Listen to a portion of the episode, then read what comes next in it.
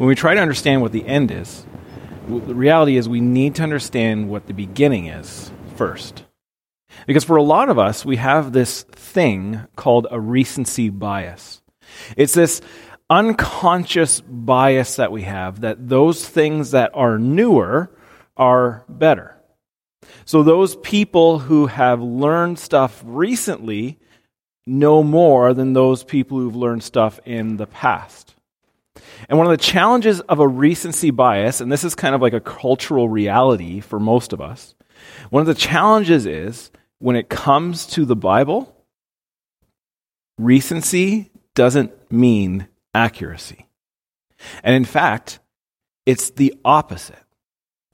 More than anything, we need to be looking back to understand what the Bible means today. And so when we're talking about this big picture that has an ending, we need to fully understand the beginning and what it meant for those original people who heard it, learnt it, believed it. And only then can we see what it means for us today. And so when it comes to the big picture about the end, we need to see the big picture about the beginning and how that all fits together. So in the book of Genesis, we talked about this many weeks ago, if you were listening, or maybe it was recent for you because you were listening or watching on demand. We talked a long time ago, it seems, about how God in the beginning created everything.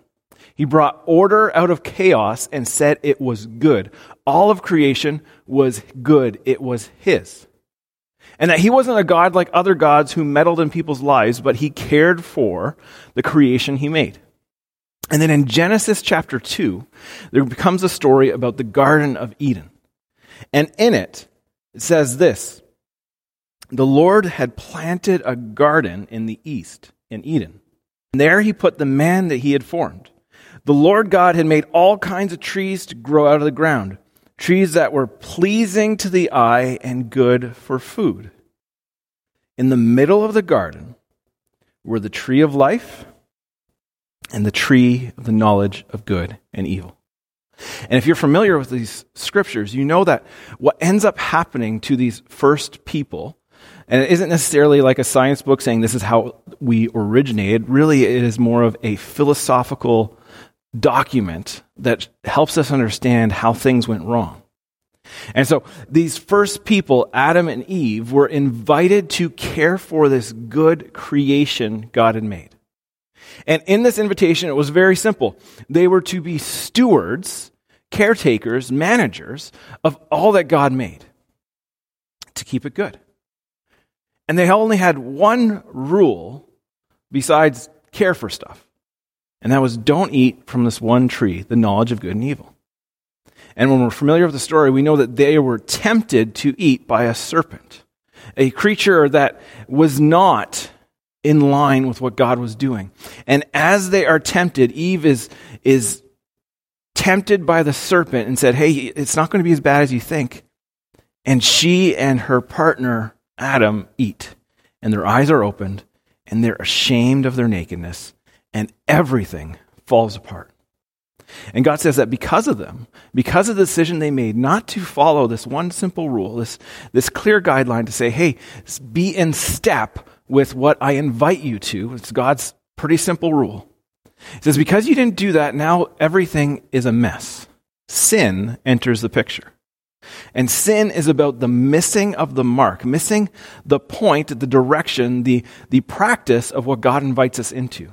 It's not always just something we do, it becomes someone we are when we continuously move away from what God has said is best. And in Genesis chapter 2 and chapter 3, God shows the people and says to the people, Because you did this, the whole earth is cursed. And it'd be very easy for the story to end there. Things were good, people messed up, God says, I give up. But it doesn't. Throughout the Old Testament, there are multiple times where a specific word comes up covenant. It is a relational promise God makes with his people. It's not just a contract that says, you do these things, I do these things, but it is a built in relationship that looks for the good of the other. And in Genesis chapter 12, God speaks to a man named Abram. And he says to him that he will be blessed, that God will bless him, and he, in turn, because he is blessed, will be a blessing to many nations, many people. And because he is blessing others, they will know God. And throughout the Old Testament, we're in this big picture. From the beginning, God is trying to show how he cares for the creation he made, all of it. All of it. And so, as that keeps unfolding, we see how people don't do what God invited them to. They're not keeping up their part of the covenant, their agreement. They end up choosing their own ways.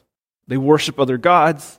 They are selfish. They're, they're, they just look for their own gain, their own wealth, their own prosperity, and not think about others or God. And God sends people to try and draw them back to Him. And He allows them to experience pain and suffering and sorrow because they choose to walk away from Him and worship other gods. And in all of that, He always comes back if they want Him to. And He always rescues them. But He never removes them from their situations.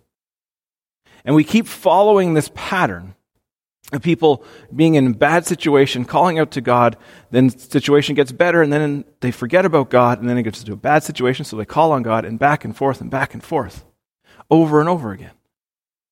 And so as this big picture is unfolding, starting at the beginning where everything is good and God invites people and there is a tree of life, not just a tree of a garden of good, of good knowledge of good and evil, but a tree of life that gives life and everything could be good. But people choose not to. And then God says, Hey, well, I've still got a promise to you. I still have this agreement with you. I still want to be in this relationship with you. And He keeps giving that opportunity until we get to this place where things, things seem very far gone. But God steps into the picture in Jesus.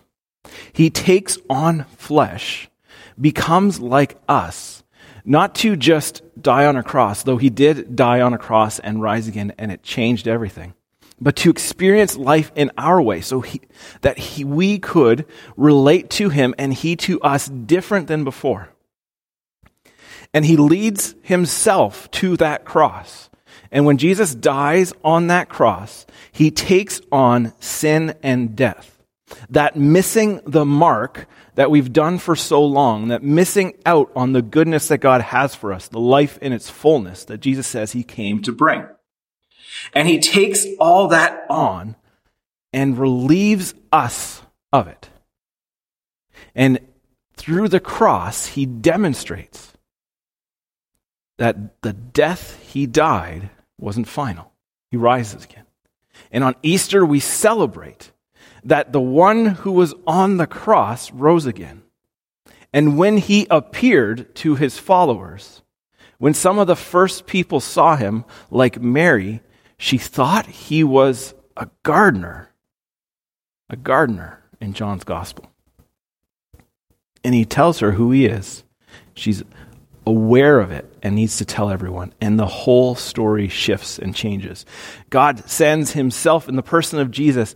And when Jesus is to leave, he says, I will remain with you in the Holy Spirit to empower, to embody, to embolden you to be witnesses of the reality of this covenant, of this promise that comes to its fullness in Jesus, the one who people thought was a gardener. And from there, that empowerment of the Holy Spirit creates the church where you and me and all of us make up this unique family across the globe who are to be reflections of this covenant until the end. So we get to the end. So when we think of the whole big picture that starts in a garden, everything's good, there is a tree in this garden that is of life. And then the story unfolds. Things don't always go the way they're supposed to, but God keeps his promise, his relational promise with us. And he demonstrates that in himself, in Jesus, who was thought to be a gardener. Starts in a gardener, somewhere in the middle, someone starts with a garden, somewhere in the middle, there's a gardener, and then we get to the end. So let's read the end. A lot of us we have this idea of the end, as we kind of alluded to before. We have this idea of how things are going to unfold. And because we have this idea, we sometimes actually miss out on what is really there about this topic. Most of us get our understanding of what happens at the end not from Scripture, but from what other people say about Scripture and what people have put into films and books that have sold millions of copies. Most of us have this idea that's actually much more recent than we realize about how and what the end looks like. Most of us have this conclusion that the world is going to be wiped out, that all that's bad, that's evil is gone, which isn't all wrong, that those who are bad and evil sinners, they will be cast out to hell, which isn't all wrong. And in a few weeks, we're going to actually talk about that more specifically about what the Bible says about that. And we have this picture that those who are righteous, those who are Christians, those who are part of that covenant community are kind of sucked up into the air to avoid any suffering as the world ends. And then God keeps us in heaven where he is king and he reigns. And there's different variations of this, but usually it kind of falls around some kind of pattern like this. And the truth is, actually, that belief, that idea is really new. That's not what the early church believed. In fact, it's not what the church believed for centuries. For centuries, they had a very different picture as to what the end was going to be. But in the last 200 years, deeply influenced by American theology, most of the world has adopted this idea of the end times, where there's destruction raining down from sky and everybody's suffering, except for the Christians who've been sucked away to be with God. Which doesn't actually line up with that whole big picture. Where, yes, God rescues, but he never removes his people from suffering. And in fact, he says that suffering will produce perseverance, and perseverance will produce uh, hope in us. And because we have hope, we're never going to be disappointed. But for some of us, we've adopted this idea. And because it became so popular, especially in American theology, and the reality is, is that American theology has influenced the world in great ways, sometimes good, not so good sometimes as well. And this evangelical American theology has, has based it that, you know, the Christians, are the ones who are good, they're going to get taken away, and those who are bad are going to be left behind and suffer. But that picture really isn't the picture that comes up in Scripture. And I'm not going to get into all details of it, but I want to look at some specifics of one of those sections of Scripture that talks about the end that sometimes we're really confused about. And in our confusion, we kind of just go with what we've most recently heard that this is what it looks like. This is the end. But again, it's not necessarily what the early church or even Jesus taught. Now, we need to understand something. In the early church, especially the writers of the letters in the early church, the apostles, people like Peter, people like Paul, even James, most of them thought that Jesus was going to come back in their lifetime. For them, the idea of the end was when Jesus returns. And so they had this idea, and if you read through Paul's letters, you see early on, he talks about it quite a bit that Jesus is going to come back and they're going to, it's, it's going to be everything made right again. And as the letters go on, as time goes on, you see him drop that idea because he realizes it's not likely in his lifetime. But those early church leaders thought, many of them, that it would happen in their lifetime, that this idea of the end was coming and it was coming soon. But because they thought it was happening doesn't mean that's what Scripture actually taught. And the truth is that most generations since then have thought that the end is coming somewhere in their time. And you don't have to look far. In our generation, it happens all the time. In the 1980s, there was a specific date listed by someone saying, This is when the world will end. When that date passed, that person reproduced their book, changing that date at a later date. When that day passed, they reproduced their book again with a different date. And I think they did it a fourth time where they left the date out. I think they learned on the first, fourth try. But we've had people for years trying to say this is how it's going to happen and this is when it's going to happen. And just a few years ago, there was someone who predicted in, I think it was 2011 or 2012 that it would, would end. And then there was one just even more recent where there was a, a pastor who said it was going to end, and it didn't. It just didn't. Because that's not what it's about. Because when we take Scripture In its isolation, we can make it say whatever we want. But when we look at the big picture, it helps us understand what it's really about. So the big picture starts with everything's good. God creates it. He invites us to partner with Him. He puts a tree in a garden that is life. We choose the wrong tree to participate with in the knowledge of good and evil, and everything becomes a mess. Jesus, who dies and rises again, is thought of as a gardener and invites us back into this renewed life with God in a way that we'd never had before because we kept making the wrong choice. And then we jump ahead to Revelation chapter 21. In Revelation chapter 21, John, who's given this vision, has this picture of what the end looks like. And those of us who've read Revelation before, we know it can be a little bit confusing. And I hold to a certain belief that a lot of it actually isn't about the future. A lot of it is about a reality that John was going through, and it was written in a style with a purpose to reach that audience. I hold a view which is called partial preterist, meaning a lot of stuff has happened, but not all of it. And some of it's about the future, but not all of it. Because I believe that the book of Revelation was written to a people in a time for a purpose. And I'm just a secondhand audience who gets to learn from it. So John is given this vision by God. And in this vision, he sees this at the end of the vision.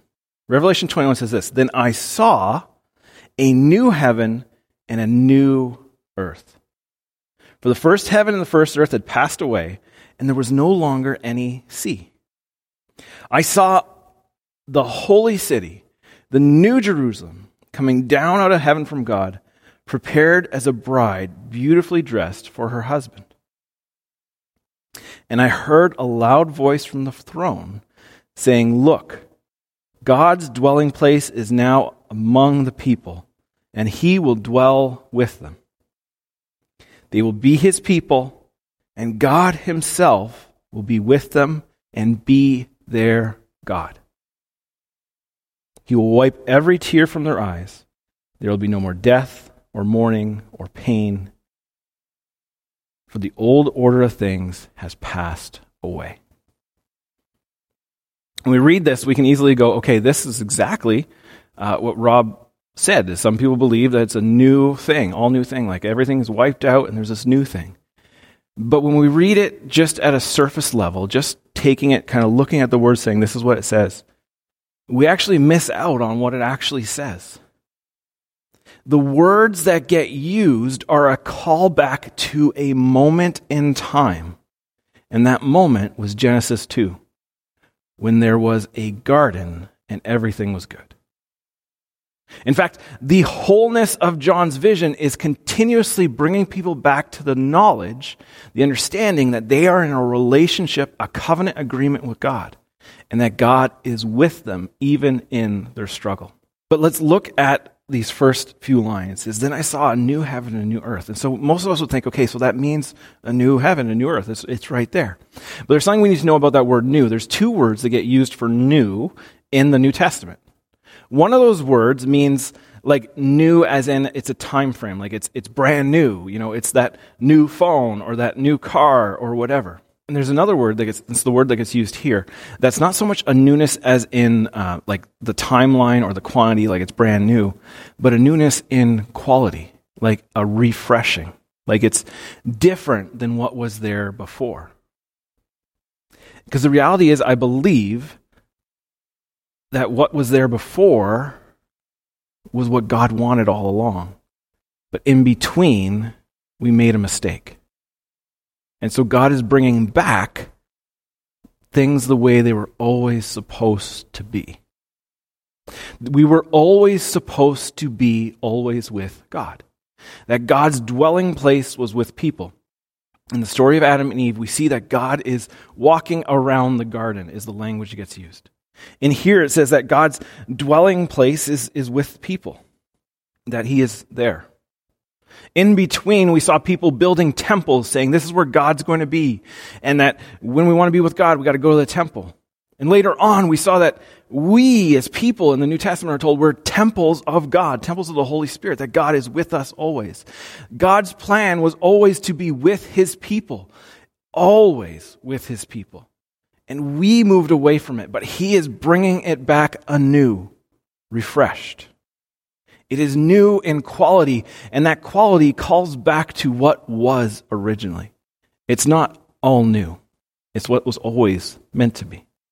And so he says that he gets this vision that this new heaven and new earth are, are coming because the old has passed away and there's no longer any sea. And the language of sea is important because for a Jewish person who would have been the majority of the people reading, they understood the sea as actually a chaotic, evil place. So it's not actually about of this body of water, it's about the chaos and evil that exists. That in this new place, there is no chaos and evil, that it is good. God is with his people. And his new place is like the old place we were always meant to be in. We're going to jump ahead because there's a lot there, but we're going to jump ahead into chapter 22. And the vision continues, says, The angel showed me the river the water of life, as clear as crystal, flowing from the throne of God and the Lamb down the middle of the great street of the city. On each side of the river stood the tree of life, bearing 12 crops of fruit, yielding its fruit every month. And the leaves of the tree are for the healing of the nations. No longer will there be any curse. The throne of God and the Lamb will be in the city, and his servants will serve him. They will see his face, and his name will be on their foreheads. There will be no more night. There will be not need to be light for a lamp or light of the sun, for the Lord God will give them light, and they will reign forever and ever.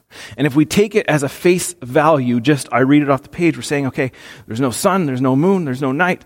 That's not what he's talking about. Again, it's more of a figurative language that his audience would have understood because it would call back to what was always meant to be that God would be with his people, that that tree with the river flowing was there. He's actually taking an image from a prophecy that Ezekiel has that from the temple, from where God is, flows a river that brings life along the sides of it. He's reminding the people of the promises God has always had. The end is the fullness of the promise God has always given his people to be with him, to be blessed, and to be a blessing to others. The end isn't about a destruction, but a renewal. In fact, Jesus says it himself in Matthew's gospel. He says, at the renewal of all things, when they're asking about what's going to happen the renewal, not at the end of all things, at the destruction of all things, but the renewal of all things, when things are made right finally in this life where we've been toiling away, wanting it to be better, but it's not. In this reality where we see sin for what it is, and it is pain, it is suffering, it is sorrow. God says there is going to come a day when things are made right. It's not for you to know that day, you're just to know what's going to happen. It's the hope you can hold on to. And God gives us this picture as a gift throughout Old Testament prophets, through the words of Jesus at the renewal of all things, through John's apocalyptic vision, which means unveiling or moving the curtain away so you see what really is. It doesn't mean the end, as some people think it does now. Apocalypse is revealing. That's what it means. And so John is getting this revealing from God about what was always meant to be, how it's supposed to be. God is with his people. The covenant, the promise, the big picture comes all together. That's the end. The end isn't destruction for everybody. It isn't, isn't the world kind of blowing up and saying, hey, we're done with this place, so we don't care. In fact, the end has to do with this place called earth. In the same way that specifically the word cosmos gets used for world when it says God so loved the world, cosmos meaning all of creation, God still cares for that good creation. And God's always going to care for it. but the ground is cursed because of people. Things are not right. And so God invites us over and over again to step back into that initial promise, that initial invitation to be the gardeners, to be the ones who care for his creation. Humans, animals, plants, oxygen, everything, just to care for what he's made. And in the end, it basically says like, hey, as you've been caring for all that's made, it's going to come afresh. Because ultimately, it's God who will bring the fullness of that renewal when he comes to be with us. Not us go far away, but he comes to us in a new, fresh heaven and earth. It's the remolding, the remodeling, the renewal of what already was. In the New Testament, there's an understanding that you and I, when we come to be followers of Jesus, Paul writes this in 2 Corinthians, that we are new creations. That in Christ, we, our old is gone and our new is here. But you and I, we still have our reality. We're still our humanness in this new creation. In the same way, in this new heaven and new earth, it is still very much heaven and earth, sky and land and water and everything. It's just what it's always been meant to be. It is renewed, it is restored, it is new in a freshness, not in a timeline of saying, let's get rid of the old. It's making things right.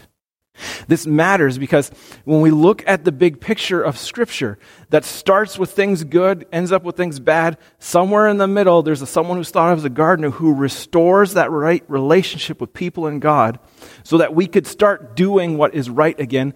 And then it ends in a garden where that tree of life is, and it gives the fullness of life to everything.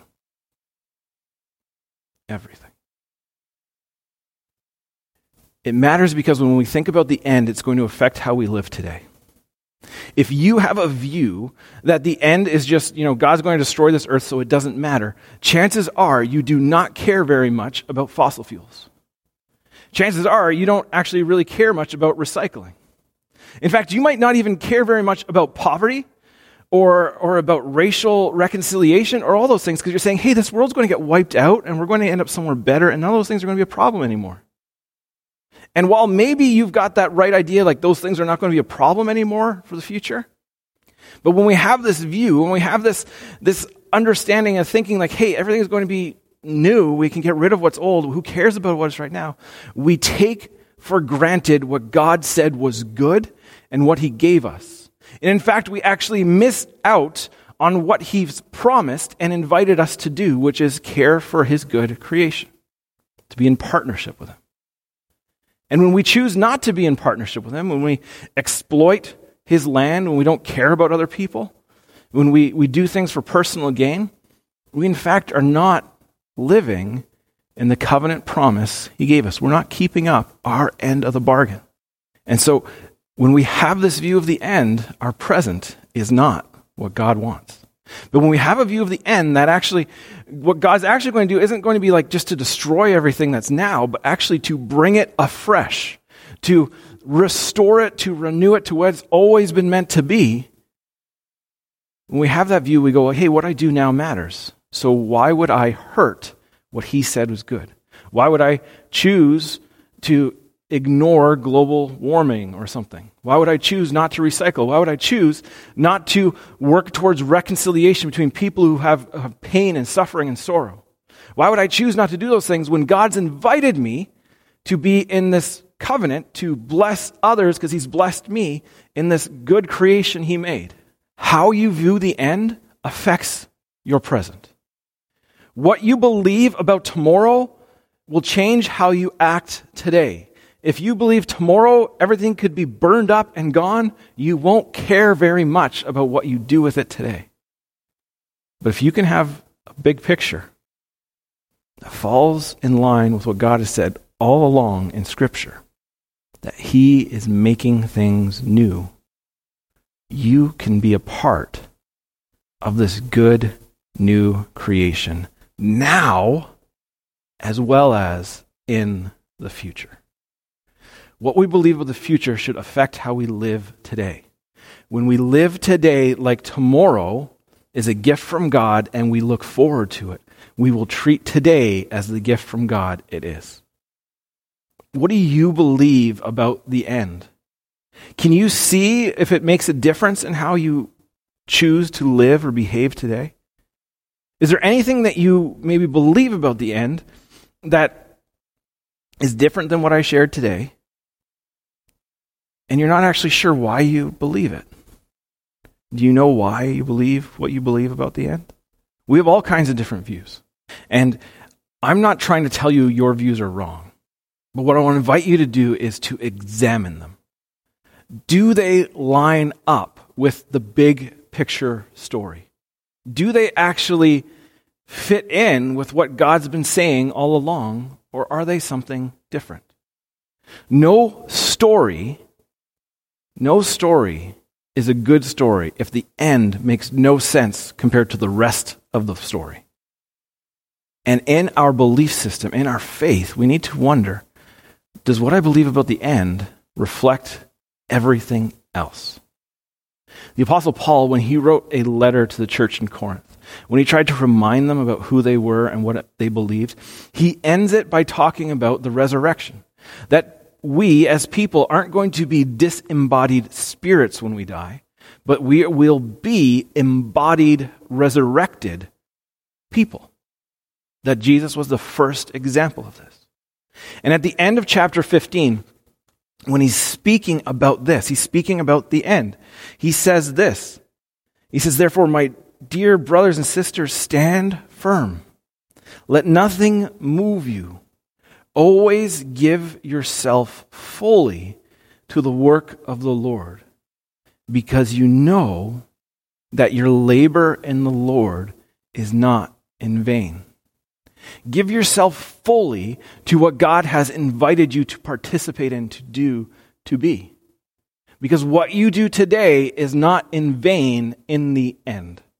What you do today matters for tomorrow and for eternity, even if you don't see it. How we care for each other, how we love God's creation and care for it, that will make a difference in the end. I don't know what that difference will be. I don't know how it all works. But I believe what Paul says that what you do today will not be in vain. So recycle that can. Drive a little less. Plant a garden. Because what you do today for this creation that God says has been groaning and waiting for the children of God to be revealed, as Paul speaks in the book of Romans is waiting for you to be revealed. Because in the end, God will make everything right. He will bring it afresh. But until then, we need to live as people who have the end in mind and an end that is so good, we want to see it today. What will you do today that will not be in vain? That will demonstrate that your view of the end, God's view of the end, is so good, you want everyone to participate in it. Let's pray. God, I thank you that you are the God of creation. That you said when you created everything out of, out of disorder and chaos that it was ordered and good. And that you want that creation to be good. You want us to be good. You want, you know, the trees, the air, the water, the ground to be good.